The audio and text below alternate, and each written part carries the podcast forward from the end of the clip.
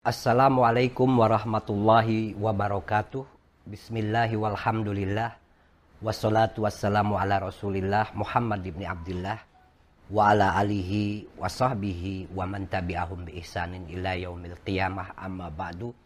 Faqala ta'ala Ya ayyuhalladzina amanu idza qila lakum tafassahu fil majalisi fafsahu yafsahillahu lakum wa idza qila suzu fansuzu yarfa'illahu alladhina amanu minkum walladhina utul ilma darajat. Wa qala Rasulullah sallallahu alaihi wasallam man salaka tariqan yaltamisu fihi ilman sahalallahu lahu tariqan ilal jannah. Al hadis au kama qala Rasulullah sallallahu alaihi wasallam. Para pemirsa sekalian yang dirahmati oleh Allah, selamat berjumpa kembali dengan saya dalam rangka pengajian kitab Fathul Majid karya Syekh Nawawi Al-Bantani yang juga kitab Ad-Dur Al-Farid uh, fi Aqaidi Ahli Tauhid karya Syekh Nawawi eh Imam Nahrawi yang merupakan guru dari Imam Ghazali jadi eh, dari Imam Nawawi. Jadi kitab yang saya pegang ini berisi uh, kitab matan tentang ilmu tauhid yang ditulis oleh Imam Nahrawi, orang Mesir, yang kemudian disyarahkan menjadi kitab Fathul Majid oleh Imam Nawawi Al-Bantani.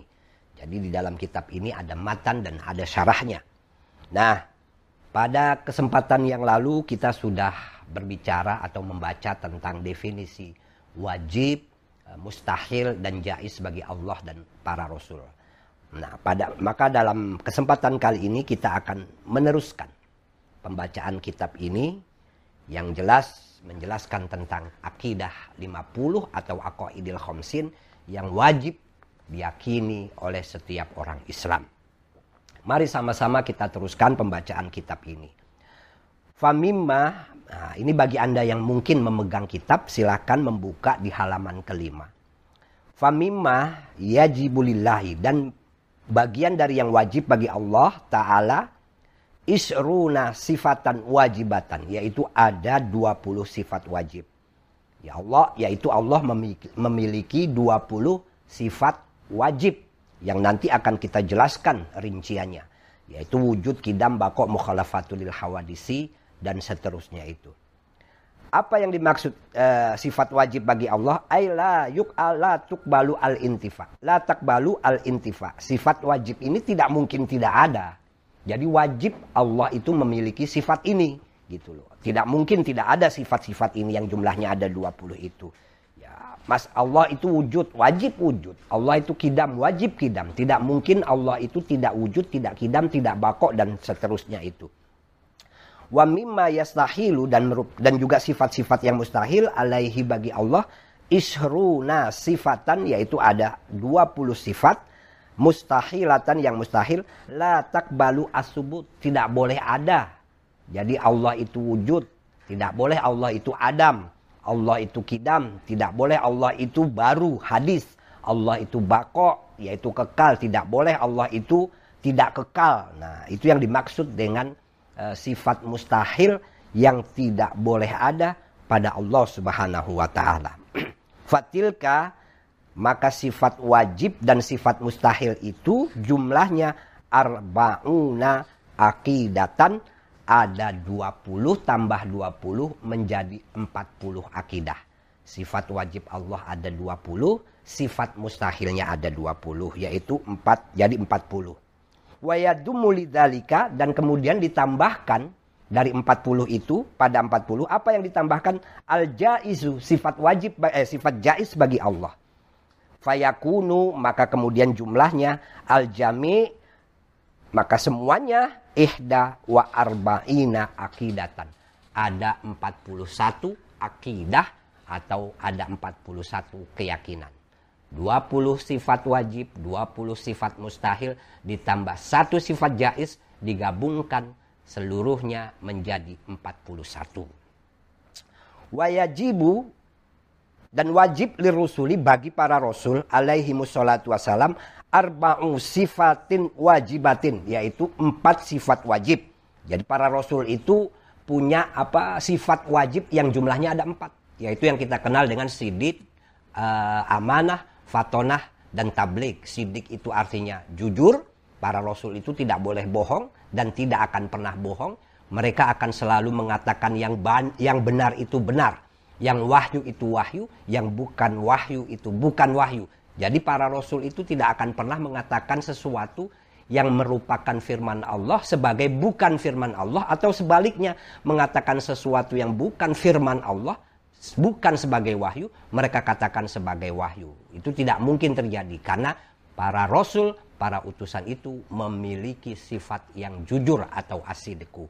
Yang dua yang kedua apa? Al amanah berintegritas para rasul itu uh, selalu menunaikan tugasnya dengan baik dan benar tidak pernah hmm, katakanlah bermalas-malasan atau melakukan apa manipulasi dan lain sebagainya tidak pernah. Jadi apa yang ditugaskan oleh Allah selalu mereka tunaikan dengan baik dan benar walaupun dengan resiko mereka mendapatkan berbagai tantangan dari masyarakat yang mereka hadapi. Tetap mereka itu menjalankan tugas kenabian, tugas kerasulan itu dengan sungguh-sungguh. Itu yang dimaksud dengan amanah.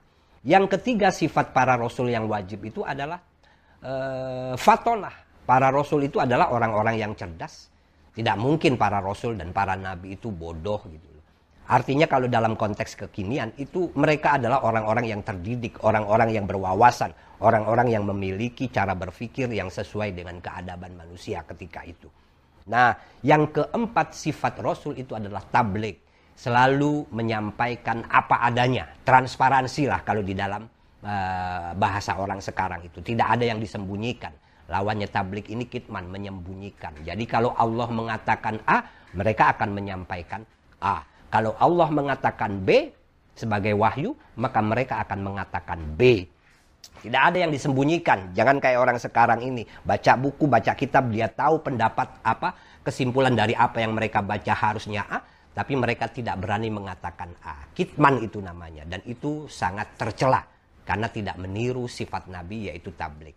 Nah, dari sifat wajib Nabi ini yaitu jujur, kemudian berintegritas, kemudian cerdas dan kemudian juga transparan menyampaikan apa adanya.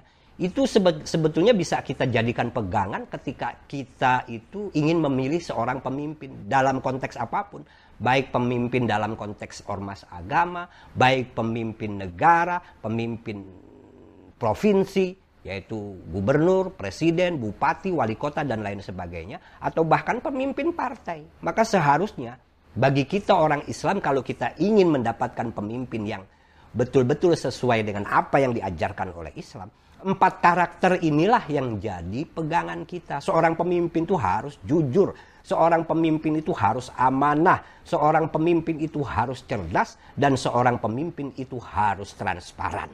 Nah, jadi apalagi para politisi ini, kalau Anda ingin menjadi politisi yang islami, yang sesuai dengan ajaran Allah dan Rasulnya, empat karakter yang merupakan sifat wajib bagi Nabi, itu harus dijadikan acuan. Begitu juga rakyat, memilih pemimpin juga harus berpegang atau menggunakan standar empat sifat ini. Hanya bedanya kalau Nabi dan Rasul itu memilih sifat ini merupakan wajib bagi mereka. Artinya tidak ada Nabi dan Rasul itu yang tidak jujur, tidak ada nabi dan rasul yang tidak amanah. Tidak ada nabi dan rasul yang tidak cerdas. Tidak ada nabi dan rasul yang menyembunyikan apa yang mereka ketahui. Tidak ada. Nah, beda dengan manusia biasa. Manusia biasa itu tidak memiliki, uh, tidak selalu bahwa manusia itu pasti memiliki kejujuran, amanah, kecerdasan, dan juga transparansi. Uh, tapi uh, empat karakter wajib atau sifat wajib bagi Rasul ini harus dijadikan pegangan oleh kita. Wabil khusus mereka yang akan menjadi para pemimpin kayak baik pemimpin negara, pemimpin provinsi, pemimpin kabupaten, atau mereka juga yang duduk di kursi-kursi uh, legislatif. Ini empat karakter inilah. Jadi kalau anda ingin menjadi orang yang uh, dianggap atau sesuai dengan apa yang diajarkan oleh Islam, Jadilah orang yang memiliki empat sifat ini. Sesuai apa yang ada pada diri para nabi dan para rasul. Nah. Wa yajibu rusuli alaihi wassalatu wassalam arba'u sifatin yaitu empat sifat wajib bagi para rasul. Wajibatin yang wajib ay la takbalu al intifa. Tidak mungkin tidak ada. Jadi setiap rasul, setiap nabi itu pasti memiliki empat sifat ini. Tidak mungkin tidak ada. Tidak ada nabi dan rasul itu yang tidak cerdas, tidak jujur. Masa nabi pembohong, masa rasul pembohong, masa rasul dan nabi tidak mengerjakan tugasnya dengan baik dan benar. Itu tidak mungkin. Wayastahilu dan juga empat wajib, empat sifat yang mustahil fi hakihim dalam haknya para rasul, para nabi alaihi musallatu wassalam arbaun yaitu ada empat. Hia yang empat itu apa? Diddul arba'i lawan dari sifat empat al wajibati yang wajib. Jadi sifat mustahilnya para nabi itu juga ada empat. Sifat wajibnya ada empat dan sifat mustahilnya itu lawan dari sifat wajibnya para nabi. Sifat wajibnya jujur, tidak mungkin nabi tidak jujur. Sifat wajibnya nabi tidak jujur itu mustahil. Sifat wajibnya amanah tidak mungkin nabi dan rasul itu berkhianat, pengkhianat tidak mungkin. Sifat wajibnya apa? Fatonah cerdas, tidak mungkin memiliki sifat mustahil yaitu baladah, yaitu bodoh. Sifat wajibnya para rasul dan para nabi itu adalah tablik, menyampaikan segala sesuatu yang betul-betul disampaikan oleh Allah, tidak mungkin para nabi dan rasul itu memiliki lawannya yaitu sifat mustahil, yaitu kitman, menyembunyikan. Ada wahyu datang nih, tapi wahyu ini kok kayaknya tidak enak kalau kalau disampaikan secara terbuka kepada masyarakat. Akhirnya disimpan dulu. Ah itu tidak mungkin. Para nabi dan para rasul tidak mungkin seperti itu. Waktunya wahyu datang mereka akan menyampaikan. Dan kalau wahyu belum datang, mereka tidak akan mengada-ada, tidak akan merekayasa bahwa seolah-olah wahyu itu sudah datang. Artinya tidak ngarang sendiri. Wahyu itu betul-betul wahyu dari Allah Subhanahu wa taala. Ini penting untuk diyakini oleh kita semua sebagai orang muslim yang beriman. Didul arba. Wayadumu kemudian digabungkan lidalika Eh, kepada yang empat wajib dan empat mustahil itu apa yang digabungkan al jaizu sifat jais bagi para nabi dan rasul? Yang jumlahnya ada berapa? Ada satu. Jadi sifat wajibnya ada empat sifat mustahilnya ada empat sifat jaisnya satu. Digabungkan maka jumlahnya fal jami'u maka seluruhnya tis'un. Ada sembilan tis'u sifatin yaitu berjumlah sembilan sifat fi hakir rusul dalam haknya para utusan atau para rasul alaihi musallatu wassalam.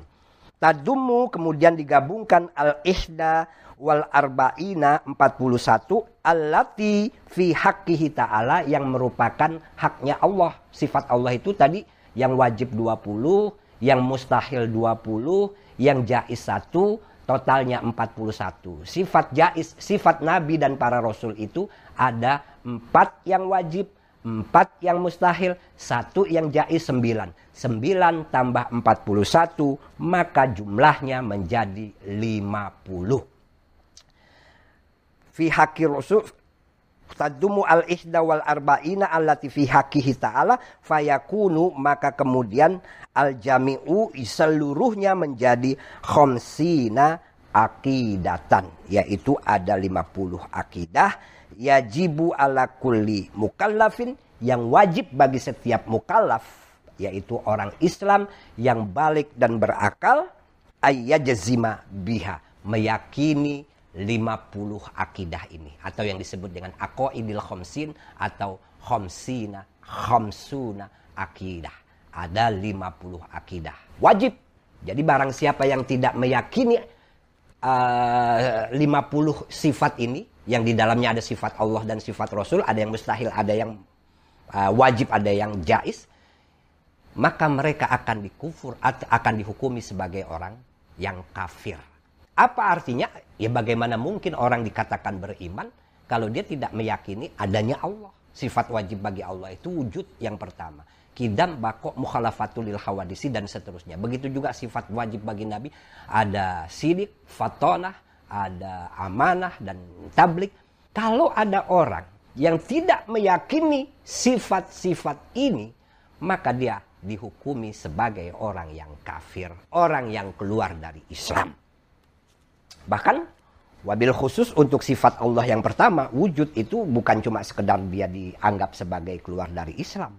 Kalau dia tidak yakin akan wujudnya Allah, adanya Allah, berarti dia juga sebagai orang yang sudah tidak percaya pada agama-agama samawi atau bahkan agama-agama non samawi yang memang mereka juga memiliki konsep-konsep ketuhanan yang berbeda. Sementara orang yang tidak yakin akan adanya Allah, akan adanya Tuhan, berarti sudah berada di luar ajaran seluruh agama itu. Zaman sekarang sering disebut dengan ateis. Kalau di dalam ajaran ilmu kalam, ahlus sunnah wal jamaah, orang-orang seperti itu disebut dengan kelompok dahriyah apa itu kelompok Dahriyah? Yaitu kelompok yang tidak mengakui adanya Tuhan yang menciptakan alam raya ini. Mereka meyakini bahwa alam raya ini tercipta dengan sendirinya berdasarkan proses alamiah dari dulu sampai sekarang.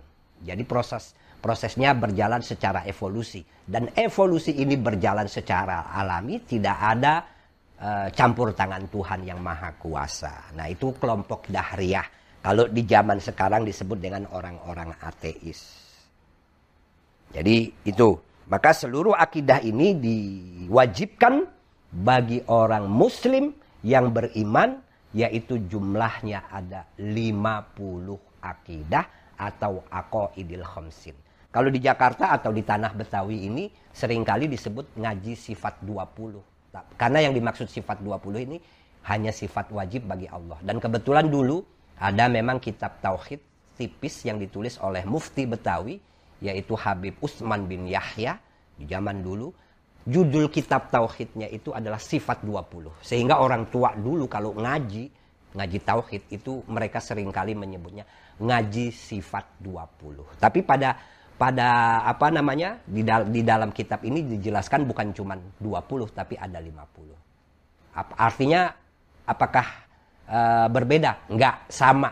Karena yang dimaksud dengan sifat 20 itu di dalam kitab uh, sifat 20 oleh yang ditulis oleh Habib Usman bin Yahya mufti Betawi di zaman dulu itu adalah sifat wajibnya. Sementara yang disebut dengan aqaidil khamsin atau akidah 50 di dalamnya ada sifat wajib bagi Allah, ada sifat mustahil bagi Allah, ada sifat jais bagi Allah, dan juga ada sifat wajib bagi para rasul, ada sifat mustahil bagi para rasul, dan ada sifat jais bagi para rasul yang jumlahnya ada 50 keseluruhannya. Sekali lagi, secara simpel saya ingin mengulangi bahwa yang dimaksud dengan wajib itu adalah sesuatu yang harus ada. Tidak mungkin tidak ada. Itu definisi wajib Kemarin sudah dicontohkan. Sementara definisi mustahil itu lawan dari wajib, yaitu sesuatu yang tidak mungkin ada. Itu mustahil. Tidak mungkin Allah itu tidak ada. Nah, itu contoh mustahil. Allah tidak ada, itu mustahil. Allah itu tidak kekal, itu mustahil. Allah itu tidak abadi, itu mustahil. Allah tidak melihat, itu mustahil. Sementara lawan dari mustahil adalah wajib. Jais itu apa? Jais itu yang bisa ada dan bisa tidak ada. Boleh ada, boleh juga tidak ada. Itulah definisi jais. Nah, jadi penting supaya kita itu bisa membedakan definisi-definisi ini umpamanya dikaitkan atau dibandingkan dengan definisi di dalam ilmu fikih. Ada istilah yang sama tapi karena dalam konteks ilmu yang beda maka definisinya menjadi berbeda. Dalam fikih yang disebut wajib itu adalah ya sesuatu yang diperintahkan yang kalau kita kerjakan kita mendapat pahala, yang kalau kita tidak mengerjakannya kita mendapatkan dosa seperti sholat, puasa, zakat, dan haji. Itu wajib dikerjakan. Jika tidak, maka orang yang tidak mengerjakannya mendapatkan dosa. Sementara kalau di dalam ilmu tauhid atau ilmu kalam, yang dimaksud dengan wajib adalah sesuatu yang harus ada dan tidak mungkin tidak ada. Itulah wajib. Baik para pemirsa sekalian, setelah kita memahami definisi wajib, definisi mustahil, definisi jais, dan jumlah seluruh dari sifat-sifat itu, kita akan masuk pada penjelasan yang pertama, uh, tentang sifat wujud atau sifat pertama bagi Allah Subhanahu wa taala.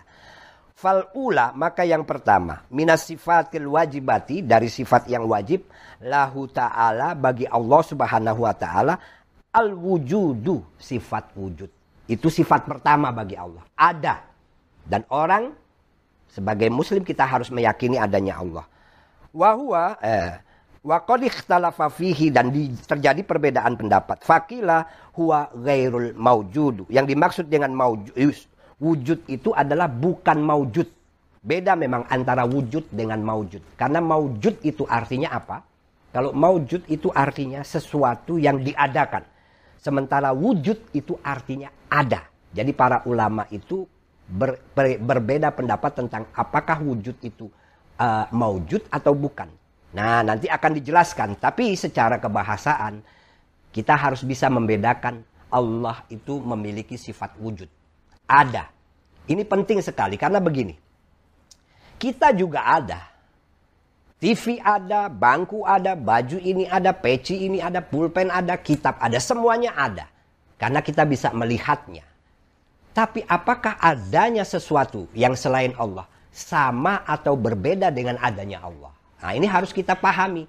Adanya kita dengan adanya Allah itu jelas beda. Itu sebabnya Allah itu memiliki sifat yang pertama yang wajib disebut wujud ada. Sementara adanya kita itu maujud yang artinya adalah diadakan. Karena pada hakikatnya aslinya kita ini tidak ada.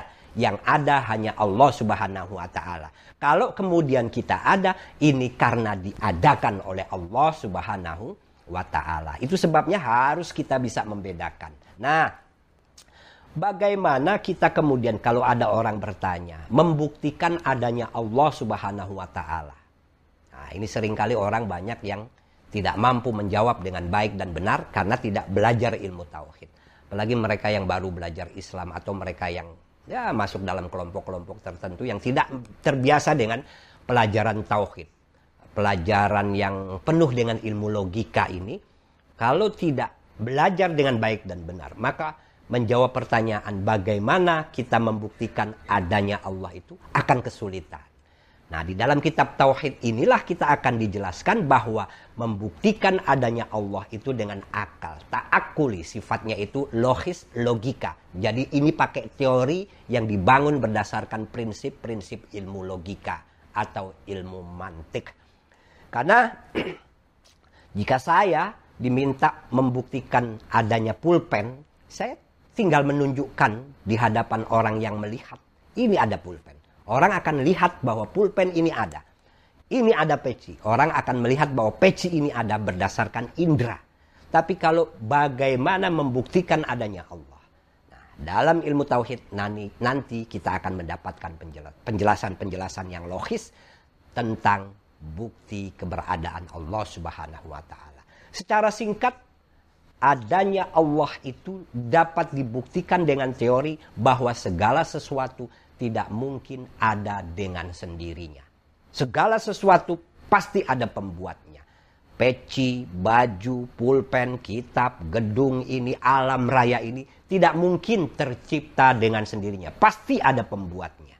Nah, siapa yang membuatnya? Karena alam raya ini begitu teratur, begitu baik berjalan, begitu sempurna, begitu rapi, maka yang menciptakan pasti zat yang maha kuasa yang maha hebat, yang maha mengetahui, yang maha teliti. Siapa namanya? Namanya Allah Subhanahu wa taala. Siapa yang memberitahu namanya Allah adalah wahyu yang disampaikan dari Allah kepada malaikat uh, kepada Nabi Muhammad melalui malaikat Jibril. Ada juga orang yang berpikir, ah enggak kok alam raya ini diciptakan dengan sendirinya. Bahwa alam raya ini ya berdasarkan evolusi aja dari sumber utamanya berupa mineral kemudian mengalami apa namanya evolusi yang uh, dalam jutaan tahun maka kemudian terjadilah makhluk hidup yang ada di muka bumi ini ada cacing, ada ayam, ada apalagi badak, ada macan termasuk monyet, manusia dan lain sebagainya. Semuanya itu tercipta berdasarkan proses evolusi tanpa ada campur tangan Tuhan. Ini ada sebagian orang. Yang tadi saya sudah jelaskan mereka disebut sebagai kaum dahrin. Kalau dalam konteks sekarang ini disebut sebagai orang-orang ateis yang meyakini alam raya ini tidak ada urusannya sama Tuhan. Ya terjadi dengan sendirinya, tidak ada yang menciptakan. Tuhan itu tidak ada. Nah, kita bisa menjawab tidak mungkin ada sesuatu yang tercipta dengan begitu rapi, tapi tidak ada penciptanya. Ini kalau dalam dunia filsafat itu sering kali dicontohkan dengan orang melempar dadu.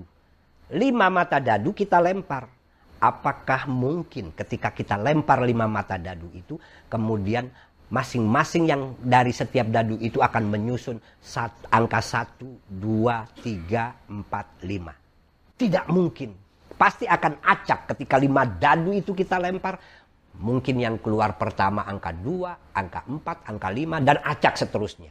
Tapi ketika mata dadu dilempar kemudian yang muncul adalah 1, 2, 3, 4, 5, teratur, runut, itu pasti ada yang menentukan, pasti ada yang mengatur. Nah, yang mengatur alam raya, yang menetapkan hukum-hukum yang terjadi di alam raya ini, pasti ada, tidak mungkin tidak ada. Maka Salah satu uh, cara mewujudkan, cara membuktikan wujudnya Allah itu adalah dengan teori yang baru saya jelaskan itu. Tidak mungkin ada sesuatu yang tercipta dengan sendirinya. Secara sederhana, benda-benda yang dekat dengan kita ini termasuk diri kita. Kita ada ini karena ada yang membuat. Kita hasil dari kerjasama orang tua kita, ibu dan bapak kita melakukan hubungan suami istri. Kemudian sperma ayah masuk ke rahim ibu Bertemulah sel telur dengan ovum, kemudian melahirkan zigot dan seterusnya, melahirkan bayi yang keluar dari rahim ibu, melahirkan kemudian anak-anak, dari anak-anak menjadi remaja, dewasa sampai tua.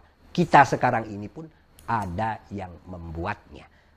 Apa yang tidak ada yang? Apa yang kita lihat dan tidak ada yang membuatnya? Tidak mungkin. Jam tangan, jam dinding, pohon dan lain sebagainya. Segala sesuatu pasti ada penyebabnya likulli syai'in sababun. Ini kaidah umum. Jadi segala sesuatu itu pasti ada sebabnya. Nah, sebab yang paling utama dan sebab paling tertinggi itu adalah Tuhan yang Maha Esa, Allah Subhanahu wa taala. Itu sebabnya Allah itu disebut dengan prima causa dalam ilmu logika atau ilmu mantik, yaitu penyebab utama, penyebab pertama, sababul asbab sebab dari segala penyebab. Nah Allah siapa yang menyebabkan adanya? Tidak ada. La yu'siruhu la yu'siru ahadun wujudahu tidak ada satupun yang menentukan adanya Allah. Kalau ada orang yang menentukan adanya Allah, berarti Allah itu bukan Tuhan. Karena Tuhan tidak mungkin diciptakan. Tuhan pasti ada dengan sendirinya. Maka dari itu, sifat pertama yang wajib bagi Allah adalah wujud. Nah, Kemudian apakah wujud itu sama dengan maujudun? Famakna hada, maka yang di fa'ala hada, maka terhadap uh, karena perbedaan berdasarkan perbedaan pendapat ini, fahuwa yang disebut dengan wujud halun yaitu adalah kondisi atau keadaan. Ai wasitotun bainal wujudi wal adam. Nah ini rumit lagi nih, makanya saya sering mengingatkan baca ilmu tauhid ini memang, memang baca puyang, ilmu puyang, bukan ilmu nasihat. Kalau ilmu nasihat itu gampang aja dibacanya. Wujud itu adalah perantara antara wujud dan Adam. Nah ini bagaimana maksudnya? Dia perantara antara ada dan tidak ada. Jadi sifat wujud bagi Allah yang wajib ini adalah peran an, berada di antara ada dan tiada. Maksudnya bagaimana? Adanya Allah itu tidak boleh diturunkan menjadi adanya seperti adanya benda. Tapi tidak boleh juga Allah itu dianggap tidak ada karena adanya tidak bisa diwujudkan seperti adanya benda. Itu yang disebut dengan wujudullahi wasitotun bainal wujud wal adam. Jadi kita tidak boleh dan tidak bisa berargumentasi wujudnya Allah itu sebagaimana berargumentasi wujudnya benda material. Benda material itu bisa dilihat, bisa dipegang, bisa didengar. Tapi wujudnya Allah itu tidak bisa dilihat, tidak bisa didengar, dan tidak bisa dipegang. Tapi bisa dinalar. Nah ini ini jadi wujudnya Allah itu ada dalam nalar kita, bukan dalam penglihatan kita. Maka para ulama terutama para uh, pengikut madhab As'ariyah dalam ilmu tauhid ini menegaskan bahwa wujud Allah itu adalah wasitotun bainal wujudi wal adam. Wakila bahkan ada juga yang mengatakan ainul wujud wujudnya Allah itu ya sejatinya atau hakikatnya atau substansinya wujud itu ainul maujud substansinya ada. Bimakna annahu dengan maksud bahwa sesungguhnya wujud laisa zaidatan bukan sifat tambahan. Ala zat bagi zat Allah al maujud yang ada. Jadi Allah wa bihaisu yakunu lahu tahaqqaqa fil kharij kadzat bihaisu law kusifa anna al hijab narahu kasifatil maani. Nah, maksudnya ada juga yang mengatakan bahwa ainul wujud bahwa yang disebut wujud itu adalah ainul wujud yaitu substansi ainul maujud substansi dari zat itu sendiri bimakna annahu dengan maksud bahwa sesungguhnya wujud laisa zaidatan. Jadi wujud ini bukan sifat tambahan dari zat Allah Subhanahu wa taala. Yang disebut dengan wujud ya zatnya Allah. Tapi ada ulama yang mengatakan wujud itu beda dengan zat. Rumit karena memang ini sekali lagi memang rumit. Tapi para ulama menegaskan perbedaan pendapat itu. Bahwa yang disebut dengan wujud itu adalah uh, tambahan dari sifat zaid, sifat atau zatnya Allah Subhanahu wa taala. Zaidatan ala zatil maujudi bagi zat yang ada bihaisu yakunu eh, di mana sekiranya eh, wujud itu tahaqqaqa fil kharij eh, bisa dilihat secara apa namanya kasat mata kadzat seperti zat bihaisu lau kusifa anna al hijab seandainya hijab itu uh, disingkap dari mata kita kita nggak bisa melihat sifat wujud Allah, kita tidak bisa melihat zat Allah. Maka para ulama mengatakan bahwa sifat wujud itu tambahan dari zat yang kalau mata kita disingkap, maka kita akan bisa melihat sifat wujud ini. Tapi kan kita memang tidak bisa. Tidak bisa kita melihat sifat wujud ini karena memang belum waktunya kecuali nanti di akhirat. Kita sudah ada keyakinan bahwa zat dan sifatnya Allah itu nanti akan kita bisa melihat. Bahkan itu kenikmatan tambahan dari surga yang nikmatnya luar biasa itu nanti. Nah, lau kusifa anna al hijab seandainya hijab ini disingkap dari kita, narohu kita akan melihat wujud itu, sifat wujud itu kasifatil ma'ani seperti sifat-sifat ma'ani lainnya. Apa sifat ma'ani? Sifat ma'ani itu wujud kidam bako mukhalafatul lil hawadisi eh, kidam bako mukhalafatul lil hawadisi kiamuhu binafsihi wahdaniyat kudrot irodat. Sifat ma'ani itu sifat potensial. Allah itu memiliki sifat kudrot. Dengan sifat kudroh inilah Allah kemudian menjadi kodiron. Itu kudroh, irodah, ilmun hayat mukhalafatul hawadisi disebut dengan sifat ma'ani. Abstrak, potensial. Itu disebut ma'ani. Sementara ada nanti sifat maknawiyah. Sifat maknawiyah itu adalah konsekuensi dari sifat ma'ani. Allah memiliki sifat uh, uh, kidam. Maka Allah itu kodim. Kidam itu artinya kekal. Maka Allah zat yang kekal. Allah memiliki sifat ilmu, maka Allah zat yang mengetahui, zat yang memiliki ilmu. Allah memiliki sifat kalam, berbicara, maka Allah zat yang berbicara. Nah, kalam, kudrah, ilmun, hayat, mukhalafatul hawadisi, bako, kidam, bako itu adalah sifat ma'ani, yaitu sifat-sifat potensial. Nah, sifat-sifat potensial ini, jika kata para ulama ini, kita disingkap mata kita, kita akan melihat sifat-sifat itu sebagaimana juga kita akan melihat zatnya Allah Subhanahu wa taala. Wa inna ma huwa dan sesungguhnya yang disebut dengan wujud iku amrun i'tibariyun yaitu adalah perkara yang sifatnya itu teoritis ya ta'akkalu yang bisa dinalar fidhihni di dalam pikiran kita ziyadatan ala ta'akuli zat sebagai tambahan dari nalar keberadaan zat Allah Subhanahu wa taala. Artinya apa? Allah itu memiliki sifat wujud dan Allah itu zat dan sifat. Maka dengan membayangkan adanya zat kita bisa membayangkan adanya wujud. Makanya disebut dengan amrun iktibariyun yaitu perkara yang bisa dicerna oleh nalar manusia atau nalar kita. Maka sekali lagi belajar ilmu tauhid itu intinya memang menggunakan akal yang kita sebut dengan uh, ilmu uh, yang ilmunya disebut dengan ilmu logika atau kalau di pesantren itu sering disebut dengan ilmu mantek. Maka kalau ada orang yang mengharamkan ilmu mantek berarti orang itu tidak pernah memahami hasanah pemikiran Islam dengan baik dan benar. Apalagi ada juga ulama yang mengharamkan ilmu kalam. Nah itu keliru benar itu. Tidak benar itu. Karena ilmu kalam inilah yang membangun teologi kita. Yang memperkuat iman kita. Yang memberikan landasan keyakinan kita akan adanya Allah dengan berbagai sifat-sifat yang wajib yang jumlahnya ada 20 itu. Walaysa al murad bi kaunihi ainul wujud kaunihi ainan haki, hakikotan. Yang dimaksud dengan keberadaan uh, esensi maujud kaunuhu ainan hakikotan. Jadi wujud itu bukan sesuatu esensi yang hakiki.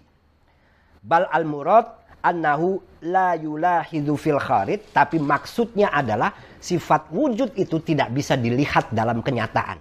Nah,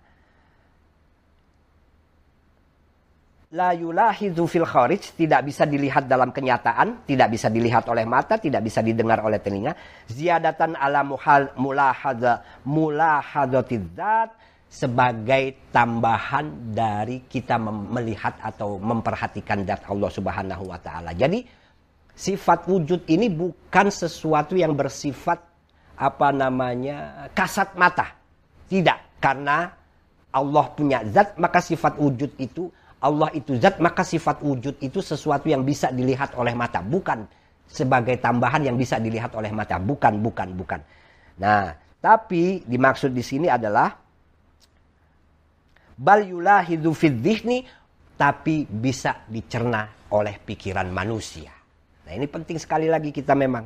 Jadi keberadaan Allah itu sekali lagi beda dengan keberadaan makhluk kalau makhluk itu adanya bisa dilihat oleh mata, sementara adanya Allah itu tidak bisa dilihat oleh oleh mata. Bal bal yulahidu ini bahkan hanya bisa diterna oleh akal manusia. Fakot hanya. Fahuwa maka sifat wujud itu sifatun.